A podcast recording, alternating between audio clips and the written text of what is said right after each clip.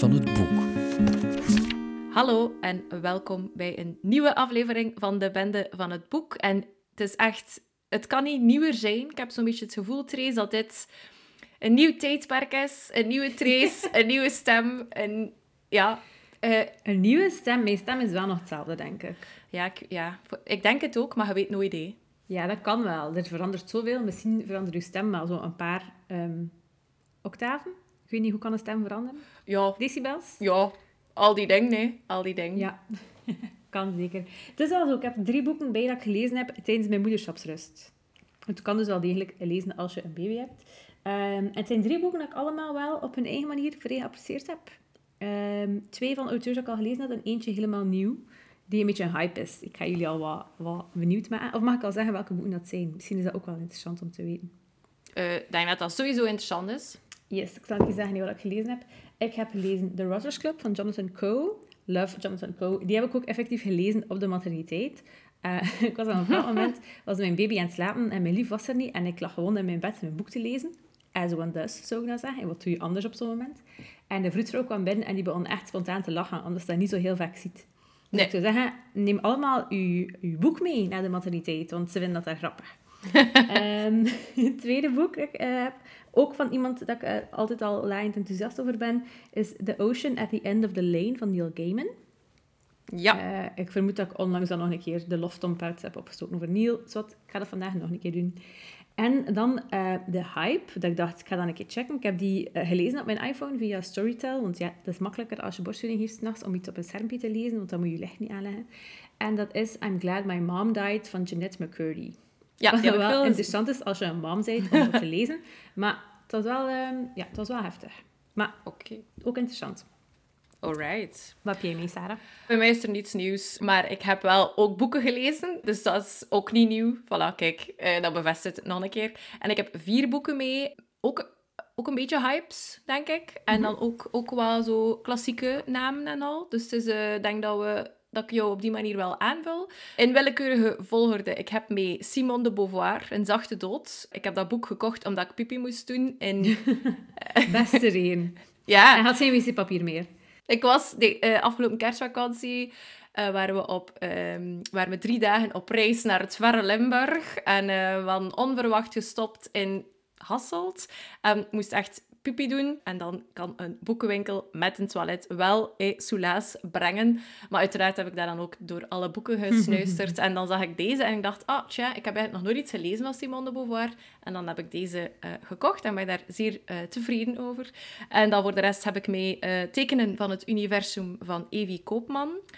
Kruispunt van Jonathan Franzen. En Schemerleven van Jaap Robben. Oké, voordat we beginnen aan de echte boekbespreking, ik doe Ja. aanhalingstekens, ik heb onlangs ook iets gelezen van Jaap Robben, want die schrijft dus ook kinderboeken.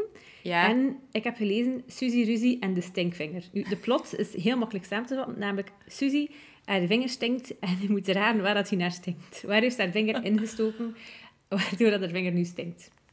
oké. Ik moet zeggen, het was echt een goed boek. Eh, Ja. heel, heel vlot gelezen. Lucie en ik zijn er denk ik de volle vier minuten mee bezig geweest. Maar langer moet een kinderboek niet duren, denk ik.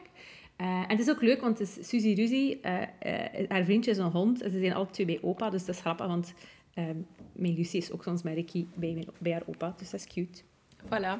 Ja, ik denk duidelijk is dat we wel fan zijn van Jaap Robben, zowel van zijn kinderboeken als van zijn eh, romans voor iets oudere mensen. Mensen. Dan, Ja. dan peuters, ja. Oké, maar ik zal voor jou er gewoon aan beginnen, want we hebben echt wel een flinke lijst, hè. Yes, we vliegen erin. Sarah, aangezien dat jij meer boeken hebt dan ik, mag je beginnen. Yes, oké. Eh, ik ga gewoon beginnen met het bovenste boek. En dat is Tekenen van het Universum van Amy Koopman. Ik denk, als je de kaft ziet, dat je het misschien wel herkent. Het is eh, een donkerblauwe kaft, met ook zo een... ehm, het is geen goud, maar zo zilverdruk. Als je beweegt, dat zo wat. Zilverfolie? Is dat? Zilverfolie kan. Maar eh, het is uiteraard een verwijzing naar eh, letterlijk de hemel, want je ziet zo allemaal ook eh bolletjes die dan sterren zijn. Het is dus geschreven door Amy Koopman. Zij is een zoals je misschien kan raden, een Nederlandse schrijfster, maar ook journaliste en presentatrice. Ze is in 1985 geboren in Groningen, heeft literatuurwetenschap en klinische psychologie gestudeerd in Utrecht. en dan ja, wel, en dat merk je ook in dat boek. Het is haar derde boek. Ze heeft voor haar uh, debuutroman Orewood, misschien dat dat jou iets zegt. Die titel die deel ik wel ergens een belletje rinkelen bij mij. Die was uh, genomineerd voor de Bronzen Uil en de Vintro Literatuurprijs. Haar tweede roman was dystopie, Het Boek van Alle Angsten. En dit is dus haar derde roman, dat verschenen is in januari 2022. En het gaat over een obsessieve verliefdheid en zelfverlies. Klinkt vrolijk. Ja, very. Uh, nee, het is, het is zeker niet een mega negatief boek, absoluut niet. Het gaat over haarzelf dus. Het is iets dat gebaseerd is op wat ze zelf echt heeft meegemaakt. Ze beschrijft dus dat zij een paar jaar geleden toen dat ze in Canada was voor de opnames van een televisieserie, vond er een sneeuwstorm plaats. Dus ze moest dan met haar crew in een hotel um, verblijven en uh, er was ook een Frans-Canadese fixer. Ze is toevallig met hem in een hotelkamer beland, maar meer zo van, ah ja, um, ja, er zijn niet genoeg kamers, eh, heel veel mensen willen schuilen, bla bla bla. Maar ja. ze hadden wel een, zo wel een aantrekkingskracht. En ze hebben die nacht hey, was uh, heel tof en allemaal, maar er is niets gebeurd aan die macht. Dus hem hoogstens een, een dikke knuffel gegeven. Maar allee, iets dat... Ik zou niet wel dat mij lief doet, maar hou. Hey, ja, okay. Je kan niet echt zeggen van, ze is dood geweest. Ja, voilà. Maar vanaf dan hey, uh, begint hij zo nog wat contact te houden met elkaar. Maar je hoort alles vanuit het standpunt van Amy natuurlijk, want het is, het is haar verhaal. Hoe dat zij dan eigenlijk heel haar leven laat overrompelen door die kerel, ook al hebben zij dus eigenlijk enkel dat gehad. Mhm. en, en ze bellen elkaar dan, of zij belt hem vooral. En zij wil per se, per se zorgen dat ze op allerlei manieren toch nog nog een keer naar Canada kan gaan, of dat hij dan ook naar Nederland komt, enzovoort, enzovoort. Dus zij ontmoet dan ook de vriendin van hem. Uh, ze wil daar dan ook beste vriendin mee worden, omdat dat volgens haar ook een goede manier is om in contact te kunnen blijven met A, want dat is de kerel waarop dat ze dan verliefd is. Ze vertelt dat ook aan haar lief, want ze hebben, wel, ze hebben niet echt een open relatie, maar misschien wel iets dat daar een beetje op gelijkt. Uh, dus die is zeer tolerant en die gaan dan ook op bezoek samen als koppel bij een ander koppel en ze verblijven daar dan een tijdje, enzovoort, enzovoort. Dus op zich is het wel een meeslepend boek. En je wil ook weten van, oh, wat gaat er nu gebeuren? Oh, wat gaat er nu gebeuren? En, en uh, gaat er een nieuwe romance ontstaan? Of weet ik veel wat, weet ik veel wat. Maar ik heb heel vaak vooral gedacht, allee, Amy, uh, je zoekt nu wel Get a grip. Ja, ze zoekt wel heel veel tekenen in dingen van het universum. Maar zij heeft echt het gevoel dat alles gebeurt om die relatie uit te doen... Allee, er tot te komen of zo. En ze is heel... Allee, zo heb ik haar toch aan ervaren als iemand die heel bijna stalkerig wordt. Terwijl dat je als lezer iets hebt van... Dat is natuurlijk toch duidelijk dat die kerel... Oké, hij voelt wel iets voor u. Hij zegt dat ook. Maar hij kiest voor de relatie met zijn partner. En mhm. hij wil ook zo wat afstand. Maar dat lukt dan niet. En ja, je hebt zo het gevoel dat dat die kerel ook soms met haar voeten speelt wel. Dat hij oh. misschien niet de bal heeft om gewoon te zeggen... Amy, kijk, het is duidelijk. In een ander leven ging dat misschien wel gewerkt hebben, maar nu gaat dat niet. Dus laat ons gewoon afstand nemen en elkaar hey, stoppen met bellen s'nachts. en zulke dingen. Goed idee. Het deed mij soms een beetje denken aan hoe dat ik mij soms voel tegenover personages van Sally Rooney. Dat je zo wat Ik moest ergert. er een beetje nadenken. Ja. ja. Voilà, voilà. Op zich, het is wel een boek dat ik, dat ik wel graag gelezen heb, maar dus eentje ja, als je het niet erg vindt dat je stoort aan het hoofdpersonage, is dit wel een aanrader. Het is ook een dat liefdesverhaal, al die ja, dingen die er al gebeuren, of de gesprekken die gevoerd worden. Laat nu ook wel nadenken over, oké, wat is een relatie eigenlijk? Tot hoe ver kun je gaan als je iemand anders aantrekkelijk vindt, maar hebt een relatie en je wil die niet kapot? Hoe... Allee, ja, het doet je wel wat nadenken over al die dingen. Dus dat vond ik wel interessant aan dat boek. Maar de verhaallijnen op zich heb ik mij wel vaak geërgerd aan Amy. Ik vind dat zo erg om te zeggen, omdat het ook zo... Het is gebaseerd op haarzelf, dus... Ja, ik, vind het wel zo zot dat ze dat dan durft in een boek Ja, ja ah, wel, ik ook. Dus daarom vind ik het wel... Allee, ik vind het zo wel moeilijk om te zeggen dat ik het een fantastisch boek vind, maar ik vind het concept gelijk wel gedurfd. Want zij smijt zo gewoon wat er met haar gebeurd is in dat boek. En ze kon even goed een andere naam of zo hebben genoemd in het boek. Mm waar, ja, ze stelt daar zelf wel heel hard open of ze maakt daar zelf wel heel kwetsbaar. Want als ik mij nu, nu zeg van ik heb mij geërgerd aan Amy, dan heb ik ook het gevoel dat ik haar als persoon wel wat aanspreek. Dus... Maar waarschijnlijk als ze dat zo durft in een boek gieten, zal ze zich ook wat geërgerd hebben aan zichzelf misschien. Ah ja, dat kan.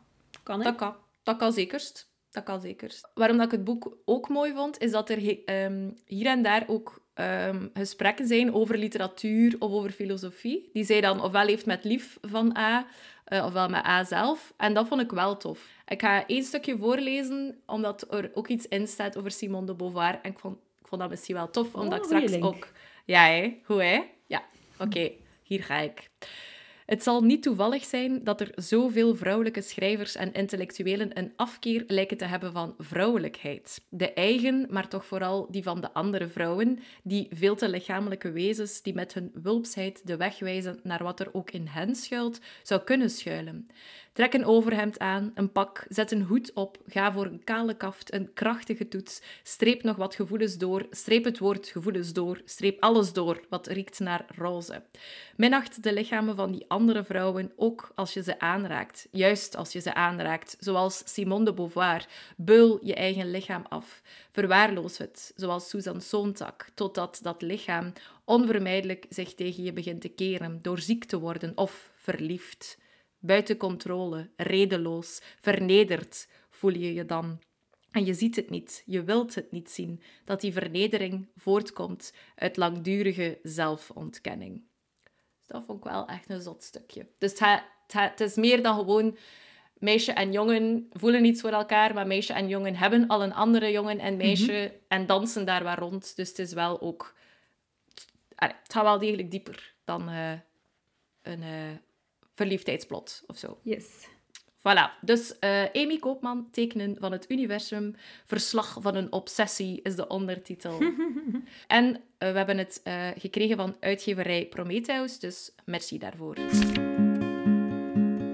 Ik heb ook een boek over verliefdheid. Het gaat over veel meer dan verliefdheid, maar het is wel een belangrijk stukje erin. En ook zelfs een klein beetje zo een, oh, ik kan niet zeggen obsessieve verliefdheid, maar wel nogal irrationele verliefdheid. En ik heb het over The Rotters Club van Jonathan Coe. Ehm, als je denkt, Jonathan Coe, ik ken die naam ergens van. Ik heb sowieso al veel gepraat over Middle England ehm, van hem. En dat is eigenlijk het derde deel in een reeks die begonnen is met The Rotters Club. Maar je moet die niet allemaal gelezen hebben. Ik heb gewoon Middle England gelezen zonder dat ik wist dat er daar iets aan vooraf ging. Oeps. Ehm, Maar nu heb ik dus dat eerste deel gelezen, The Rotters Club. Jonathan Coe is een Engelse schrijver die heel goed is. ik vind hem tof. Hij schrijft heel mooi. Allee, stilistisch vind ik het mooi. Hij heeft ook altijd grappig. Het is echt zo'n boek waarin ik hardop moet lachen. En wat ook heel interessant is, is het vaak zoals satirisch. Het gaat ook over politiek. Eh de politiek in recente geschiedenis. Dit speelt zich af in de jaren 70. Eh Middle England speelt zich af in de jaren 10 van, van de jaren 2000.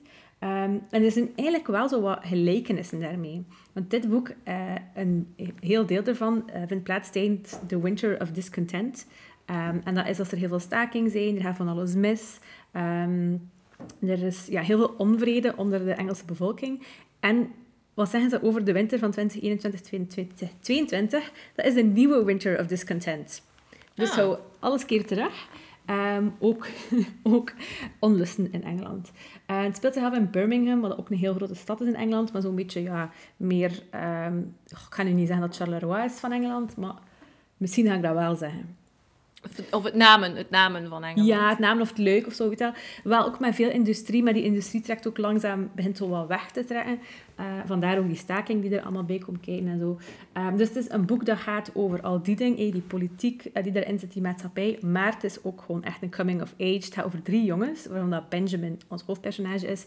Benjamin Trotter heet hij, maar zijn vriend nu hem soms Bent Rotter. Wat like, ja, een rotter, zo'n beetje een, een kerel. Vandaar de Rotters Club. Dus Benjamin is ons hoofdpersonage. En dan hebben we ook nog Philip en Doug.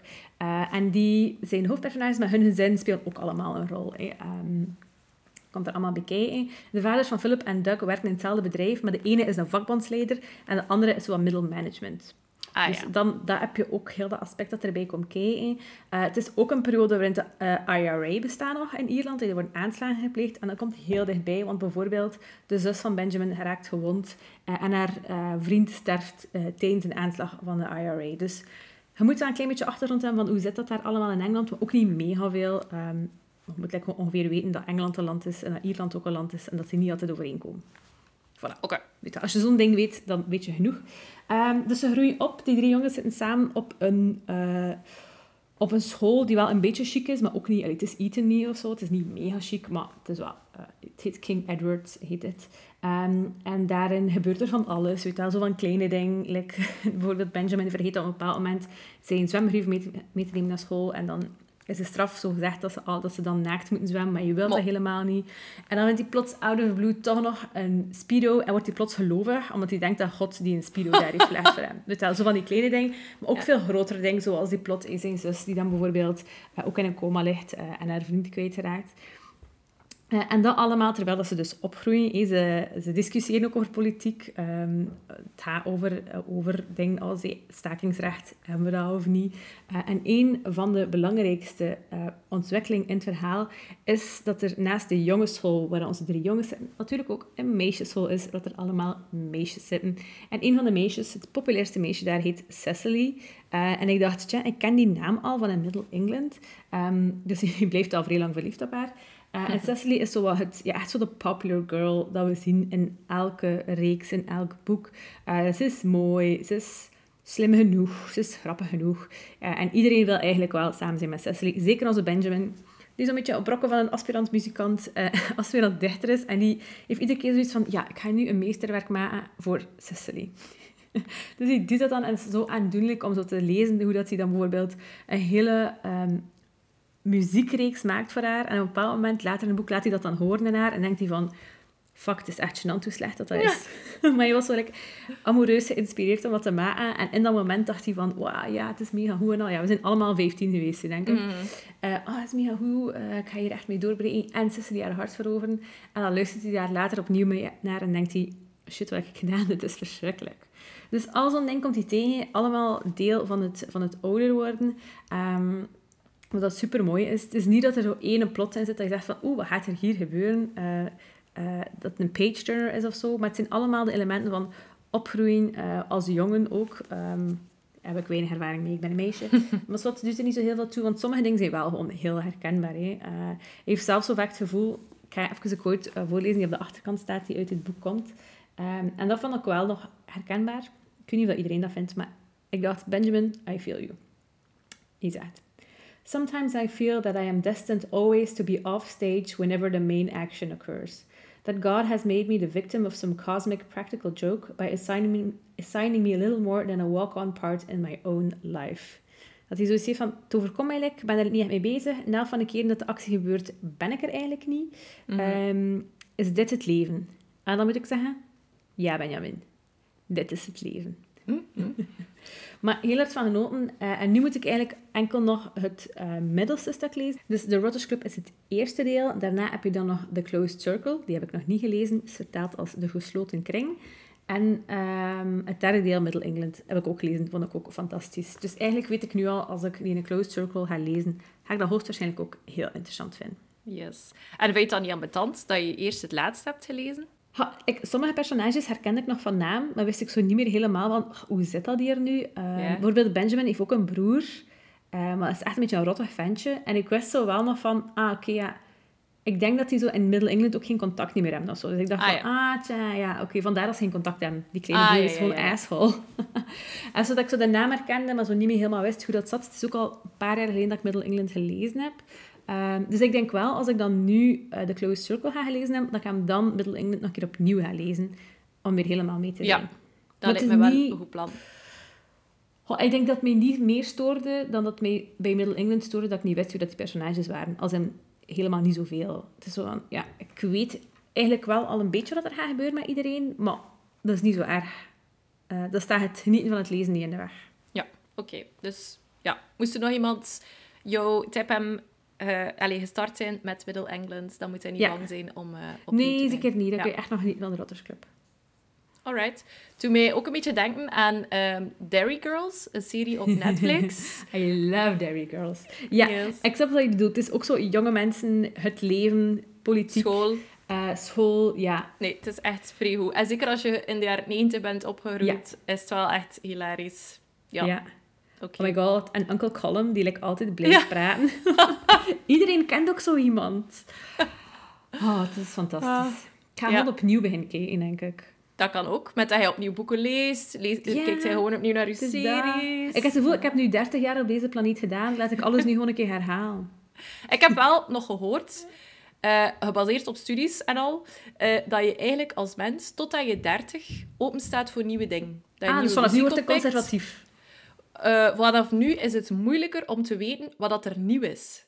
Dus ik heb het niet over... eh, en ik heb het meer over mee zijn. Ik vond dat wel met die muziek, heb ik dat meer en meer... Dat ik zo, als ik dan nog een keer in een auto rijd, ik steek de radio aan en, die, en niet de podcast, dat ik dan denk, oh, wat is dat nu weer? En dan zo, amai, nee.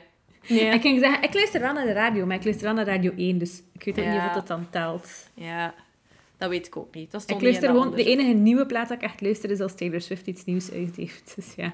Ah ja, kijk, dan zei hij nog nipt mee. Maar ik weet het ik. niet, Sarah. Ik heb het gevoel dat ik toch wel inderdaad de persoon ben die de 30 gepasseerd is en niet meer altijd mee is. Oké. Ik vind ook, als er al zo'n goede boeken geschreven zijn als de Rotters Club, en dat is geschreven in de jaren 90, denk ik, waarom moeten we dan nog nieuwe dingen ontdekken? Er zijn echt al heel veel goede dingen die al bestaan, dus dan kunnen we daar ook nog even op teren. Voilà, en dan moet de volgende generatie maar hetzelfde doen met de nieuwe boeken. Ja, en ik ben nog één iets vergeten te zeggen over de Rotters Club. Ja? Het boek bevat ook een van de langste zinnen in de Engelse literatuur, namelijk een zin van 13.955 woorden. Wow, Ja. cool. Ja, ik moet wel zeggen, het stuk waarin dat hij dat doet, is wel iets minder leesbaar. Ah ja. Ik ga daar eerlijk over zijn. Oké, over. Ik ga gewoon de boeken nemen zoals dat ze op de stapel liggen. Eh, en dat brengt mij bij Een zachte dood, eh, of in het Frans, Une mort très douce, van Simone de Beauvoir.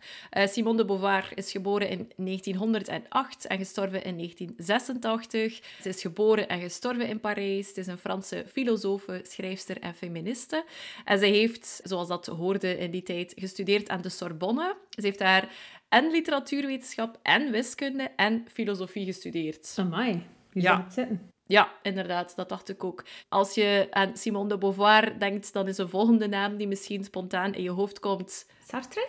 Inderdaad, Jean-Paul maar ik vond het wel even spannend. Die waren, ik ga het eh, voorlezen zoals ik het online gevonden heb.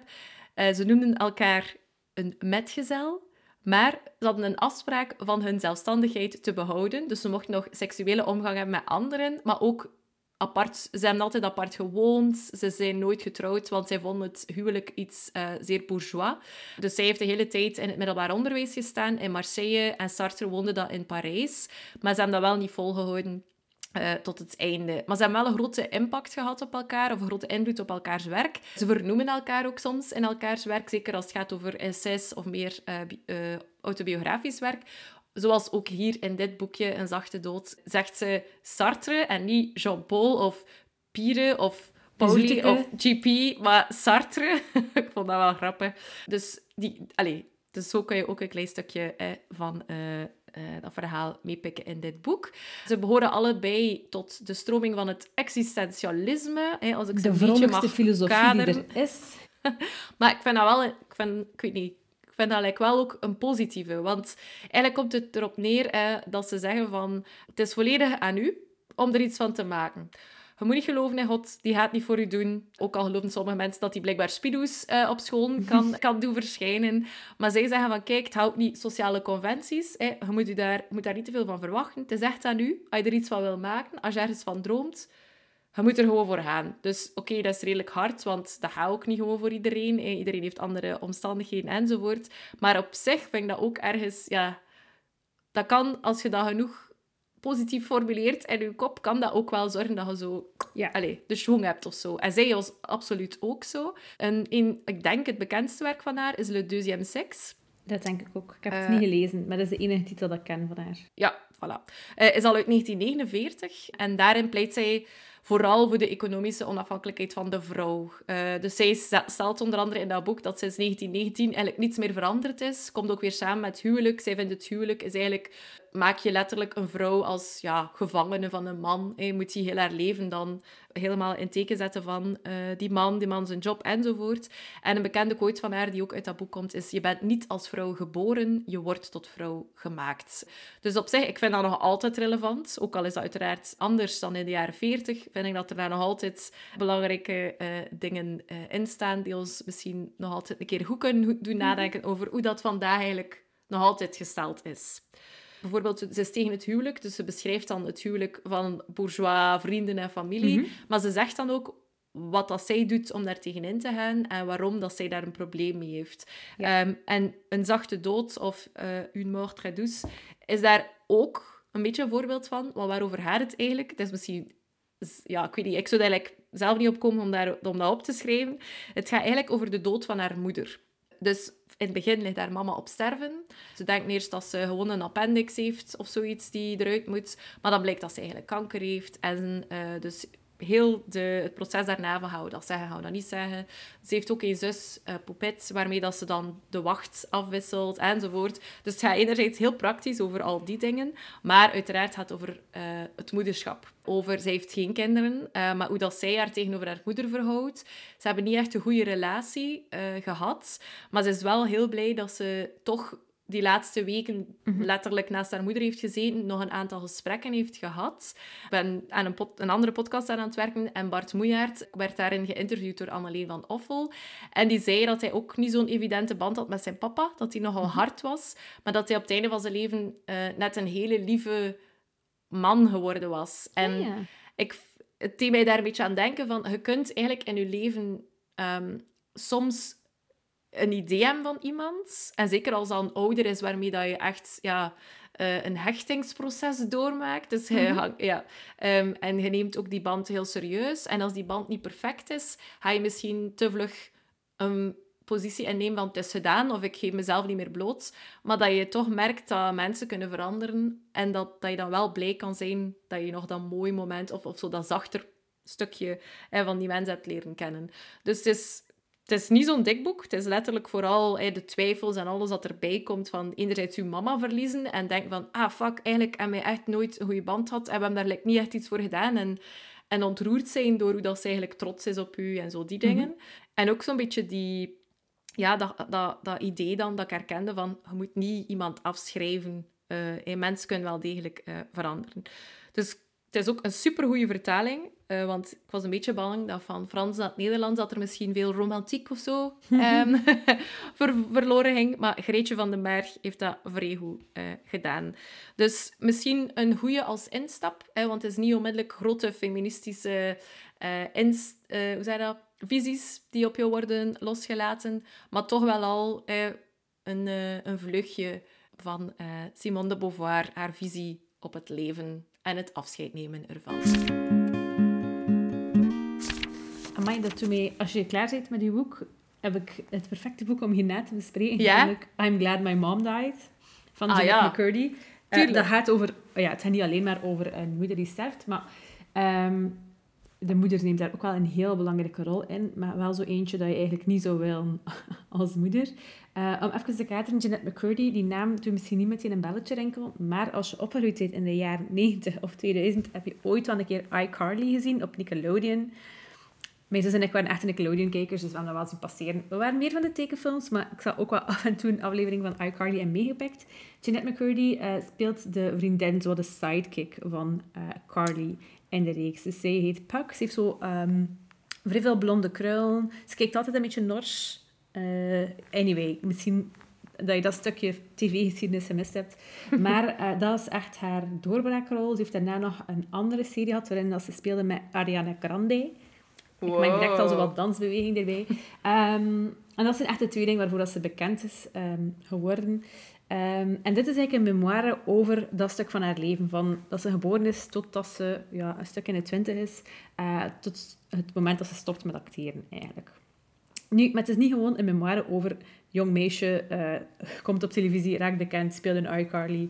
Um, helemaal niet. Het gaat echt over haar relatie met haar moeder. Um, en je zou denken, ze haat haar moeder, want ze zegt, I'm glad my mom died. Dat is eigenlijk niet helemaal waar. Het is een heel moeilijke relatie. Uh, het begint er eigenlijk mee dat haar moeder um, wou zelf vroeger altijd actrice worden. Dat was een beetje haar droom, maar ze heeft dat nooit mogen doen van haar ouders. Um, en nu dat ze een dochter heeft, wil ze graag dat die dochter die droom waarmaakt. Er is geen bot in het lichaam van Jeannette die denkt, ik wil graag gaan acteren. Maar omdat haar moeder dat zo graag wil en dat zij haar moeder graag ziet, denkt ze, ik zal dat toch maar gaan doen. Heeft er ook iets te maken dat die moeder uh, redelijk zware kanker heeft gehad. Ze heeft dat overleefd. En nu heeft net zoiets van, ja, oeh ja, mijn moeder is een cancer survivor. Ik moet alles doen om die gelukkig te maken. Um, ik moet gewoon doen wat ze zij van mij vraagt en nog meer, zodat ze mij graag ziet uh, en dat ze niet kwaad wordt op mij en de rest van het gezin. Ze heeft ook nog twee broers, uh, die zo'n beetje de dans ontspringen gelukkig, en een vader.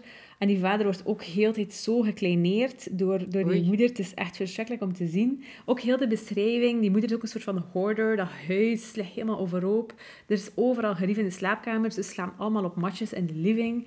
Um, dus als uh, Jeanette dan ook carrière begint te maken, staat ze ook al haar geld af en haar moeder die dat allemaal zo wat beheert uh, en er haar ding mee doet. Maar ja, nee, dat is niet direct um, heel, uh, heel goed geregeld van haar.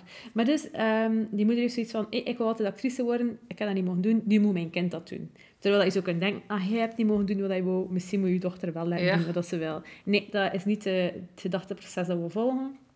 Jeanette moet actrice worden, dus die moeder gaat daarmee op de show. Ze laat die overal audities doen voor de kleinste reclamefilmpjes. Ze moet overal op bijles gaan om te leren acteren. Uh, maar ook, ze moet dan al vanaf super jonge leeftijd zo haar haar beginnen kleuren en haar, oh, nee. en haar, um, haar wimpers inkleuren. Eh, want ja, eh, met, uw, met uw doorzichtige wimpers ga je het helemaal niet maken in Hollywood. Dus die wordt ook constant gekleineerd, uh, maar wel verwacht van eh, dat ze al die dingen gaan gaan doen. Ze houdt daar ja. ook een eetstoornis aan over. Uh, niet alleen omdat ze mooi moest zijn om op televisie te komen, maar eigenlijk echt omdat die moeder haar zo'n beetje klein wil houden. Dus op een bepaald moment staat zij zo op de rand van de puberteit. En ze heeft zoiets van, ja, ja, wat gebeurt er? Je wordt een vrouw hè, als je een meisje bent. Op een bepaald moment is dat onvermijdelijk. Maar die moeder wil die like, vrij graag klein houden. En Jeanette heeft ook zoiets van, ja, ik wil like, niet graag ja, ja, ouder worden. Ja, iedereen heeft wat twijfels als hij 12 is, denk ik dan. Ja. twijfels van een 12-jarige. En die moeder zegt, ah, maar we kunnen dat oplossen. Nee. Um, je moet gewoon veel minder eten. Dus die begint samen extreem te diëten, maar echt extreem, extreem. Die mag nog geen bladje sla van haar moeder. Allemaal oei, met het idee van, dan gaat ze niet groot worden en blijft ze mijn kleine meisje. Dus die ontwikkelt eetstoornissen. Uh, die ontwikkelt een super negatief zelfbeeld. Uh, op een bepaald moment, als ze dat wat groter is... Allee, krijgt ze wel de neiging om te gaan eten. Dus dan krijgt hij naast naar anorexia krijgt hij bulimie, uh, die ontwikkelt verslaving. Oh. Die heeft een super negatief zelfbeeld. Die wordt ook heel lang Um, bijvoorbeeld omdat haar moeder zo traumatized is van die kanker, wordt die tot op haar 16 door haar moeder gedoucht, zodat ze alles kan gaan checken of dat er nergens een knobbel op haar lichaam zit. Maar tot op haar 16. dat is niet zo oké. Um, dus er is daar van alles waardoor je zou denken, die haat haar moeder. Maar die haat haar moeder niet. Want het is een kind, ja, een kind wel gewoon die moeder graag zien. Dus dat is zo heel dubbel, heel tijd. Je leest dingen en objectief denk je, ja, nu gaat ze daar toch like, gewoon weggaan of zo. Want ze heeft, ze heeft wel de middelen om te zeggen van, fuck this shit, ik ga hier weg. Ik ben een Nickelodeon-actrice. Uh, maar helemaal niet. Ja. Die blijft daar heel tijd bij. Die moeder haar valt dan ook. Um, dus het is echt een, een... Het is niet zomaar een actrice-memoire of zo. Het gaat veel meer over... Hoe zit dat met die relatie met die moeder? Hoe ziet een onveilig gehechte yeah. relatie eruit? Zo dus. Maar zo, het, is echt, um, het is echt een beetje een crazy verhaal. Um, het was iets helemaal anders dan ik normaal lees. Ja. Uh, maar ik zag dat passeren op Storytel en ik dacht, oh, ik ga dan een keer lezen. Het is twee uur s'nachts en ik ben nog wakker. dus uh, ik zou zeggen, als, als je denkt, interessant, ik heb iCarly nog gezien, ben heel benieuwd, ja, lees het gewoon. Maar wel op het moment dat je het er emotioneel kunt bijnemen. In mijn boek, uh, Toeval of Niet, is, gaat het ook over relaties in een gezin die niet echt vrij goed zijn, die niet zo gesmeerd lopen. En dat is het uh, boek Kruispunt van Jonathan Franzen, denk ik dat je moet uh, zeggen, want het is een Amerikaan. Het is een man, geboren in 1959 in Western Springs, Illinois. Uh, zijn bekendste werk is zijn derde roman, De Correcties, mm -hmm. uit 2001. Hij heeft daar ook van alles voor gewonnen, onder andere de National Book Award. En hij was ook finalist daarmee in 2002 van de Pulitzer Prize.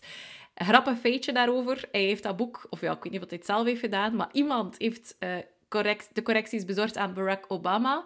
Nog voordat het gepubliceerd was, zodat dat Barack het al even kon lezen uh, tijdens de zomervakantie. Cadeautje en al. Maar er zijn echt voordelen aan Barack Obama zijn. Ja, Absoluut. Uh, dus dat stond op Wikipedia, geloof het of niet. Ik weet ook niet goed waarom dat, dat daarbij stond, maar ik vind het wel nog iets grappig. Hij schrijft ook non-fictie, How to Be Alone uit 2002. Dat zei mij iets, maar de rest eigenlijk niet. Uh, Crossroads of Kruispunt in Nederlands is zijn zesde fictieboek, dus hij heeft wel echt wel al redelijk veel uh, geschreven. Ik heb het boek gelezen eh, zo net voor, ik denk de week voordat de kerstvakantie begon en dan ook tijdens de kerstvakantie. En dat was toevallig dat dat nog in mijn kast lag van vorig jaar, want het is uit 2022 geloof ik.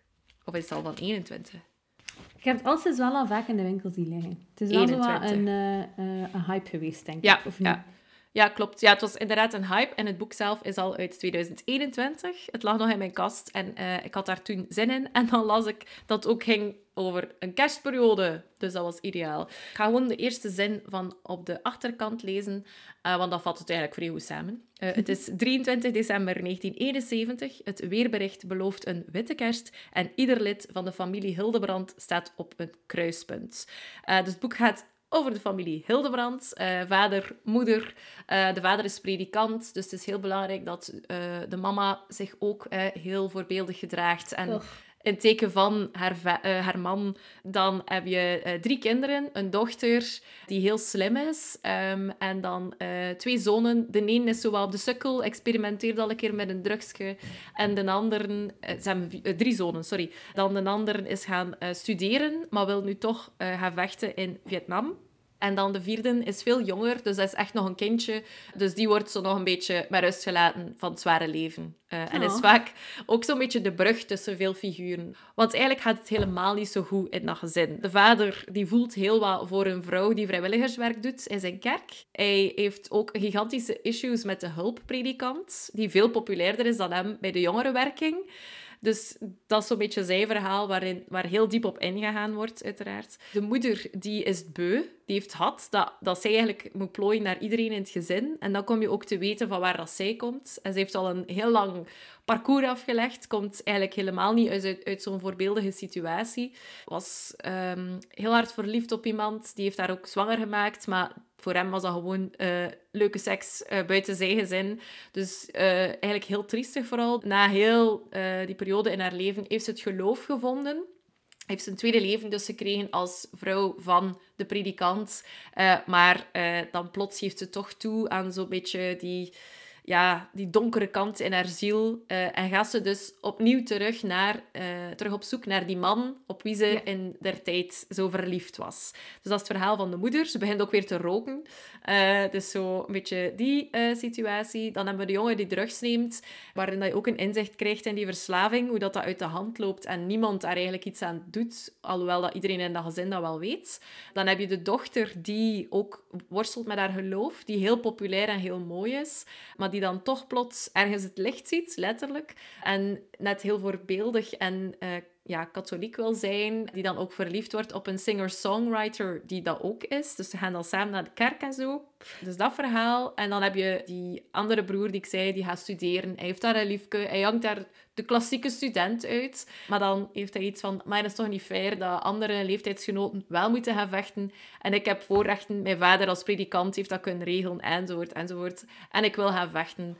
Dus hij gaat dan naar huis om met kerstmis dat te gaan vertellen. Maar alles is daar uit de hand gelopen. Iedereen is daar weg. Ofwel verslaafd, of, eh, ofwel bij zijn minnares. Allee, of bij de vrouw waar dat hij hoopt eh, dat dat een minnares zou kunnen worden. Dus complete chaos. Dus het gaat zo over die levens, zodat die door elkaar en van elkaar en naast elkaar eh, Ja.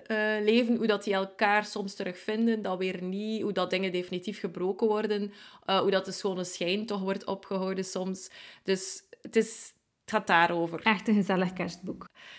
Wel, ja, gezellig is overdreven, maar gewoon omdat het net niet zo'n voorbeeldig eh, familiaal kerstleven is of zo, is het wel ergens ook liefdevol of zo.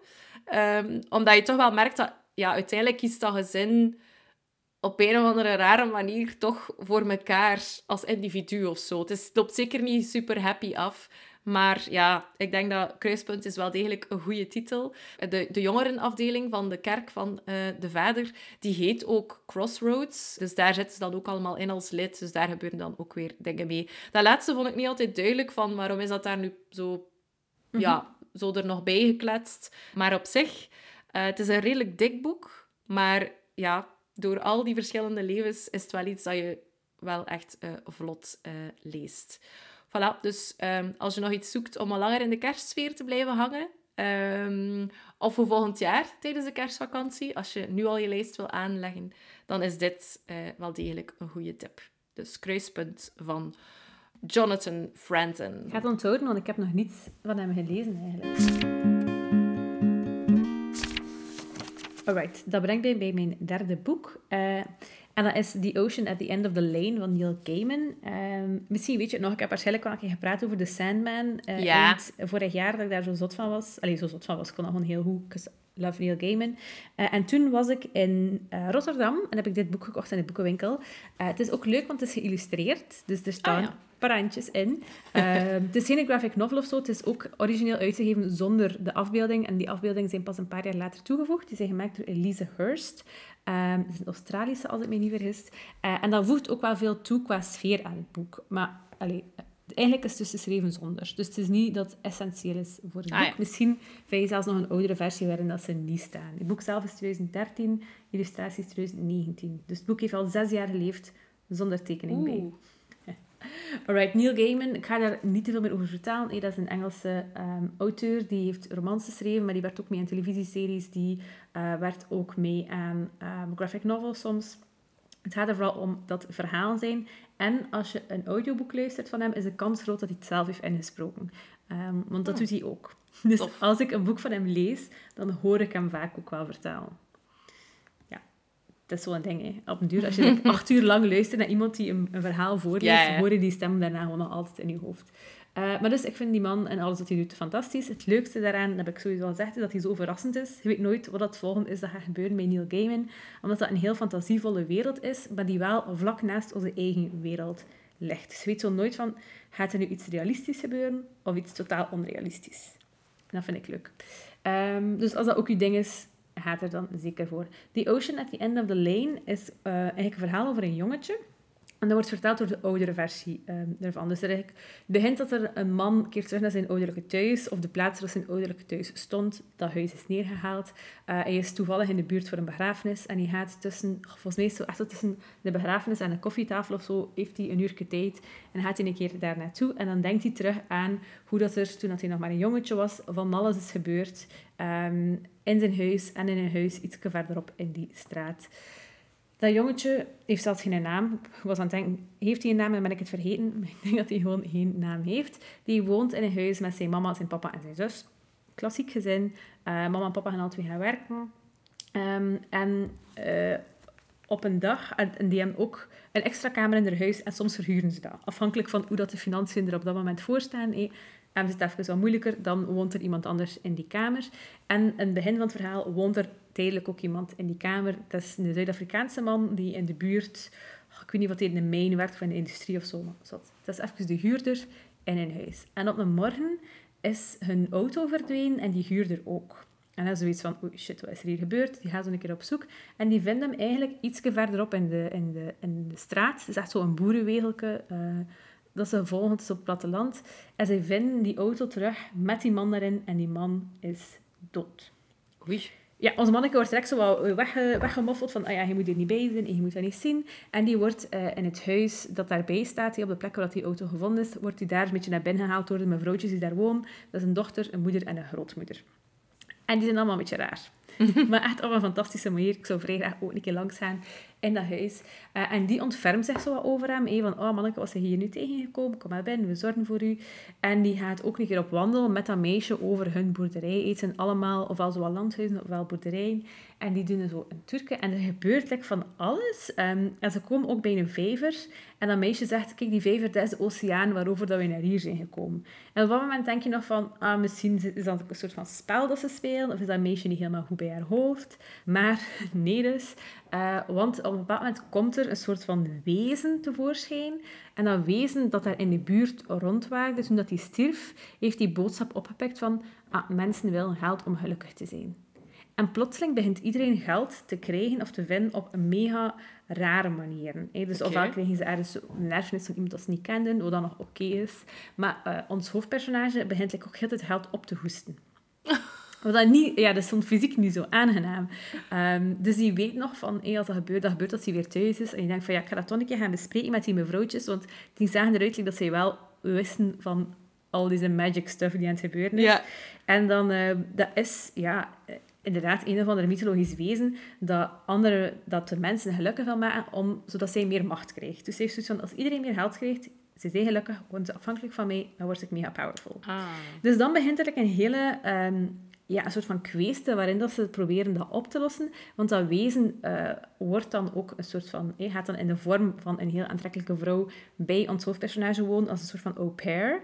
En hij heeft zoiets van, ja nee, ik wil dat niet, want hij is slecht. En zij heeft zoiets van, haha, maakt niet uit, ik wil gewoon mega powerful zijn. En die begint zo alles in te nemen. Ze verleedt daar de vader eh, van dat jongetje, ze paait daar een beetje die dochter. Die moeder heeft een, heeft een nieuwe, goed betaalde job, eh, door dat wezen, want geld maakt gelukkig.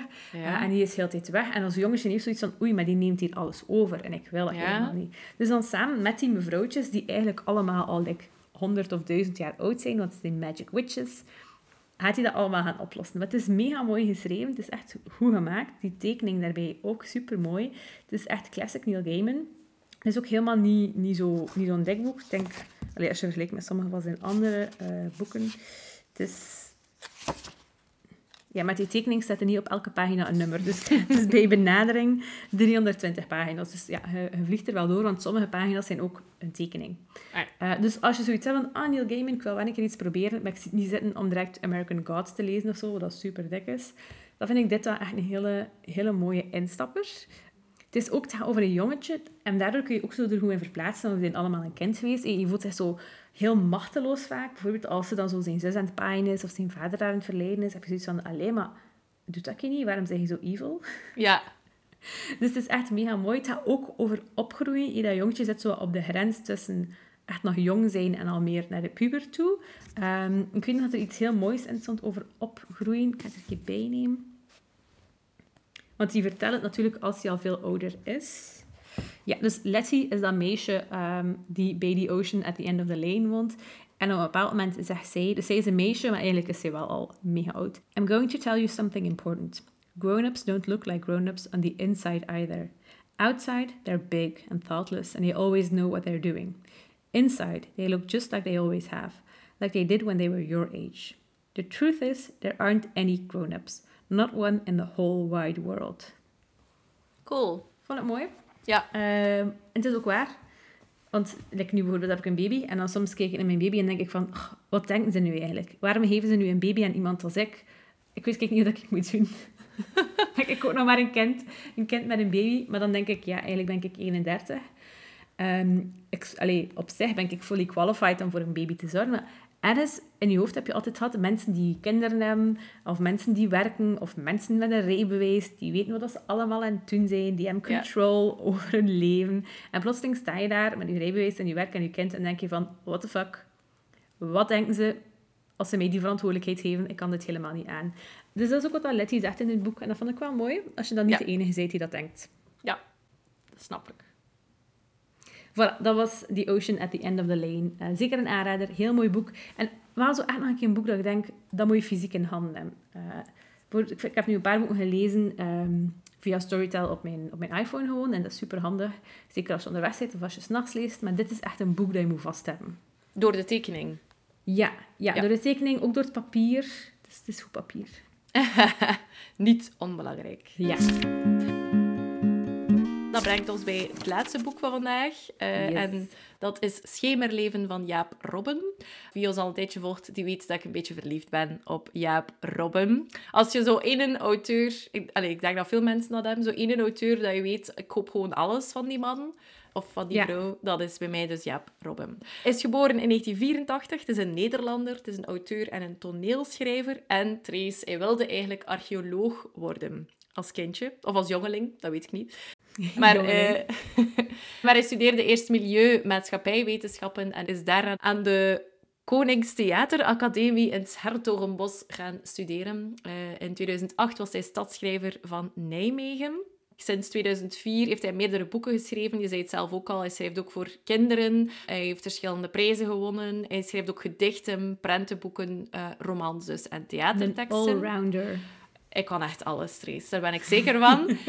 Hij geeft ook lezingen en, ik vond dat wel leuk verwoord, verantwoordelijke workshops voor creatief schrijven. vrij benieuwd waarvoor Ja. de verantwoordelijke staat. Ja, hè? Hij heeft ook al een aantal prijzen gewonnen. Zeker met eh, het boek waardoor ik Jaap Robben heb leren kennen. En dat is Birk. Dat is een eh, roman uit 2014.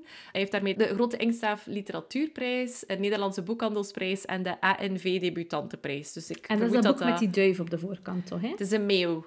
Een meeuw, sorry. Ik wist dat dat een vogel was. Ja. Heeft hij ook niet een boek met een duif op de voorkant? Het zijn drie romans. Nee, het, eh, het zijn dan twee insecten. Misschien dan een kinderboek. Maar dat, die weet ik niet van buiten. kijken. Zomervacht is toch een Ah nee, ik heb toch op, ik heb het op Birk, want het is Ja. een, een vrij licht gekleurde meeuw. Ja, dat wel. Dat wel. Ja, of zo wat eilandmysterie. Ja. Vind ik nog altijd een prachtig boek. Dus eh, in 2014 heeft hij Birk geschreven. In 2018 Zomervacht. Daarop staat de wesp op de kaft. Ja. En dan nu Schemerleven in 2022 is een... Het is een soort eh, bloem gemaakt van vleugeltjes van een vlieg of zo. Hmm. Dus het is, ja, het zit hier ook voor mij. Ja, het is zo, het is, ik vind het wel heel mooi. Maar Ja, goed. je bent wel vergeten Suzy Ruzie en de Stinkvingers te vermelden, Sarah. Oei, ook een heel belangrijk boek in zijn oeuvre. Sowieso. Dus eh, ik denk dat Jaap Robben nu wel eh, gekaderd is. Waarover gaat het verhaal? Schemerleven. Eh, daarin leren we Frida Tendelo kennen. En zij zit net in een woonzorgcentrum. De verhuis is net ge- gebeurd. En ze heeft één zoon die zo'n beetje... Ja, je voelt dat die relatie niet, niet super, super goed is. Hij, hij- hij- zijn vrouw is zwanger, eh, dus ze heeft vrij, vrij veel stress, die jong. Eh, en zij excuseert daar heel vaak bij hem van... Ja, als het niet past, moet het niet doen. Of kun je dan een keer kijken voor dat nummer? En dan belt ze een paar keer naar hem en dat ontploft zo een paar keer. Maar die zoon weet eigenlijk niet wat er allemaal gebeurd is met Frida eh, voordat zij samen was met zijn papa en dat ze een vrij klassiek leven heeft geleid met eh, Louis, dus de man waar ze uiteindelijk mee getrouwd is. Want Frida die, eh, werkte als jong meisje, eh allee, als jong volwassen vrouw, in een bloemenwinkel. En ze leerde een getrouwde man kennen, de Notto. Werd stapelverliefd. Die hadden eigenlijk wel een... ja, mooi is misschien niet het juiste woord, maar er was zeker liefde eh, in het spel. Hij zorgde ook wel een beetje voor haar. eh, maar je kunt al raden wat er gebeurd is als je een affaire hebt. En je zei misschien niet altijd even voorzichtig. Ons Frida wordt zwanger. Maar in, ja, in, eh, dus dat is in de jaren 60 gebeurd, eh, speelde het zich af. Maar in die tijd, ongewenste zwangerschappen, ehm, ja, dat was niet echt algemeen aanvaard. dus haar familie sluit daar ook gewoon uit. Zegt van, eh, ja, we, willen nu hier niet zien. Hè. We willen we wil nu niet... ehm, eh, niet meer, allee, we, we nu gewoon niet. Hè. Je bent een minnares, hè. je bent eh, zwanger van eh buitenechtelijk kind. Trekt uw plan. Er wordt ook even aan abortus gedacht, maar zij heeft iets van, nee, dat is ons liefdeskind. We- dat, dat komt hier wel goed, ik wil dat kindje echt. En Otto is zo helemaal in paniek duidelijk, praat ook over abortus. Dat is zo gelijk de logische optie voor hem, maar zij wil dat kindje echt, echt houden. Maar zij heeft geen inkomen meer, want in de bloemenwinkel blijft ze zo lang mogelijk werken. Maar als zij dat zien, en ja, worden er daar ook, eh, wordt dat ook duidelijk voor die bloemenwinkel van, ja, dat moet van de minnaar, ja, van de minnaar zijn. Hè, dus die wordt dan ook ontslaan. En dan komt ze eigenlijk in een krot terecht, waar dat er zo allemaal wat sociale gevallen wonen. En Otto brengt daar wel wat bezoek, stopt daar ook wat geld en gerief toe. Eh, maar eigenlijk, ja... Eerlijk, Sarah, is nu wel echt het minste dat hij kan doen. Hè. De Ja, absoluut, absoluut. Want het gaat eigenlijk niet goed met haar. Ze is duidelijk ook... Allee, als ze zwanger bent, moet je extra goed voor je lijf zorgen. En zij kan dat gewoon niet. Eh, ze heeft ook vaak koud, wat is niet verward. Eh, ze heeft eh, ook duidelijk niet de juiste vitamintjes. Eh, ze eet, allee, dus... Zwat, het komt erop neer dat ze zo eh vrij, ja, een beetje ergens nog naïef droomt van dat komt hier wel goed als Otto dan ons kindje in zijn arm neemt. hé, we gaan dan samen. Dus zij, zij denkt dat dat nog een beetje op dat eh, pad een beetje komt. naïef. Voilà. Maar dat verhaal vertel ik nu, maar eigenlijk kom je dat maar mm, eh, heel langzaam te weten, want we leven vooral mee met ons Frida in het heden. Dus zij is net verhuisd naar dat woonzorgcentrum. Ja, ze, ze denkt vaak terug aan vroeger, dus ze krijgt dan nu en dan wat scènes van in de jaren zestig. Ehm, en dan op een dag is daar te veel. En ze vertelt aan haar zoon wat dat er eigenlijk is gebeurd. Eh, en die zoon heeft iets van... Allee, mama, zo erg, heb dat nooit verteld. Kom, we gaan die een auto gaan zoeken. Er moet daar sowieso... Hey, dat gaat wel lukken. Enzovoort, enzovoort. Dus die begint zo'n beetje een zoektocht dan naar Otto. Dus je hebt dan eigenlijk die drie verhalen van... Eerst eenzame Frida in dat woonzorgcentrum die haar leven een beetje overschouwt. Uh, stresserende zoon maar dan verandert die relatie gelijk, omdat hij haar echt helpt op zoek naar Otto. Ehm, en dan heb je dat verleden, eh, hoe dat Otto en uh, Frida... Eerst het mooie romantische verhaal, maar je weet al dat het slecht afloopt. Um, en wat dat er exact dan uh, gebeurd is. Um, en het deed mij eigenlijk, misschien als je de plot hoort, het deed mij wel wat denken aan de podcast Bob. Omdat daar ook een in het begin hè, is het Elisa, zit in een woonzorgcentrum en praat plots voor het eerst ooit over een Bob, waar dat ze een relatie mee zou gehad hebben voordat ze samen was met haar uh, echtgenoot. En ze zou daar ook een kindje mee hebben gehad. Dus hier en daar dacht ik, mo, het is like van, van in de podcast. Um, dus ook een beetje diezelfde sfeer. Uh, het is zeer ontroerend, ook romantisch, maar ook triest. Wat er allemaal gebeurde met jou als vrouw. Ook als ze dan in het ziekenhuis is, hoe dat ze echt als uitschot bijna wordt gezien. Ze wordt veel minder verzorgd. Ze wordt... Mm. Het, is echt, het is ook echt wel dat je denkt, nee, dat is, zelfs, allee, dat is toch een puur medisch iets dan. Dat dat, wat. Uh, dus die dingen zijn ook heel interessant gewoon om te weten. Um, dus ja, meer kan ik niet vertellen zonder grote dingen prijs te geven. Maar het is opnieuw um, ja, heel mooi geschreven. Het is heel ontroerend. Ik kan zo mooi enerzijds ja, ook vooral landschappen en contexten beschrijven. Uh, maar ook die gevoelens van die vrouw gevoelt ze ook echt. En dat vind ik uniek, want ik heb bijna nog nooit iets gelezen vanuit het standpunt van een oude vrouw. Um, het gaat dan ook over hoe dat ze gewassen wordt en zo in dat mhm. woonzorgcentrum. En dat heb ik eigenlijk uh, bij mijn spontane herinnering eh, doet mij dan geen belletjes rinkelen. En ik heb een interview um, met Jaap Robben gehoord op de radio. En hij zei dat ook dat dat personage al lang in zijn hoofd zat. Dat hij ooit... Allee, dat hij dacht, ik wil ooit eens een verhaal schrijven vanuit een oude vrouw. Mm Omdat meestal toch ja, jongere mensen zijn. Ja. Uh, daarom niet per se bejaard. van hun leven. Ja, of zo wel... Allee, ja. Maar zo echt in een uh, woonzorgcentrum, dat gebeurt eigenlijk niet uh, vaak. Dus ja, ik ben weer fan uit race. Het is ook nooit echt een dik boek. Dus, en als het zo'n meeslepend verhaal is, je wil ook weten wat er gebeurd is. Uh, dus dan lees je dat gewoon ook super snel uit. Voilà. Mijn zoveelste pleidooi voor een boek van Jaap Robin. Dat mag, het is gegund, Sarah. Ik ben blij als je dan fan bent en je leest een nieuw boek van hem, dat ook weer een goed boek is. Anders ja, is dat zo jammer. Ja, ik zou niet weten wat ik moet doen dan. Ja, dan moet je een nieuwe literaire held zoeken. Ja, voilà. Oké. maar voorlopig is het niet nodig. Voorlopig is het helemaal niet nodig. Alright, dat waren denk ik zeven boeken over ongezonde relaties. Ja. Gelukkig gaat het nog altijd goed met onze relatie, Sarah. Um, ben ik heel blij mee. Ja, idem. Um, dus naar alle waarschijnlijkheid, als alles goed blijft gaan tussen ons, komen we binnenkort terug met alweer een nieuwe aflevering. Totdat zover is, Sarah, wat ben je nu aan het lezen? Uh, non-fictie.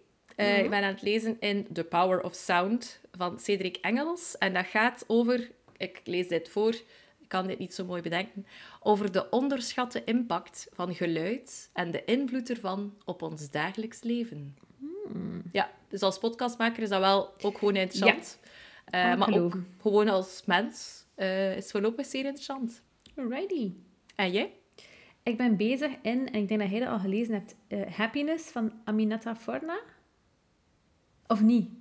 Nee, heb nog niet gelezen. We hebben dat ooit gelezen uh, met de boekenclub en dan hebben we toch iets anders gelezen. Maar ik had hem al gekocht. Maar ik zit helemaal nog niet ver, maar voorlopig speelt het zich af in Londen. Uh, de, de vossen die daar leven spelen een rol en een van de hoofdpersonages heet Attila. Dus het is eigenlijk allemaal vrij goed. ik zit nog maar aan pagina 39 of zo. Wauw. Dus kom wel, denk ik. Ja. ja. Ik heb er vertrouwen in. Oké, die komt dan zeker nog in een podcast later. Ik denk het wel. Nu, moesten de komende 300 pagina's niet meevallen, dan ja. ga ik het misschien laten voor wat het is. Maar voorlopig is het veelbelovend. Oké, cool. Alrighty. Als je nu al denkt, oh my god, ik wil alles weten over die twee boeken en geen aflevering missen, dan kan je je gewoon abonneren op onze podcast. Dat kan via Spotify of uh, de podcast-app of uh, Soundcloud. allemaal mogelijk. En dan krijg je de volgende aflevering gewoon rechtstreeks gepusht op uw mobiel device. Alright. Dus ga dat nu maar gaan doen en dan horen we jou de volgende keer weer. Ik zou het niet beter kunnen verwoorden. Ciao. Salut!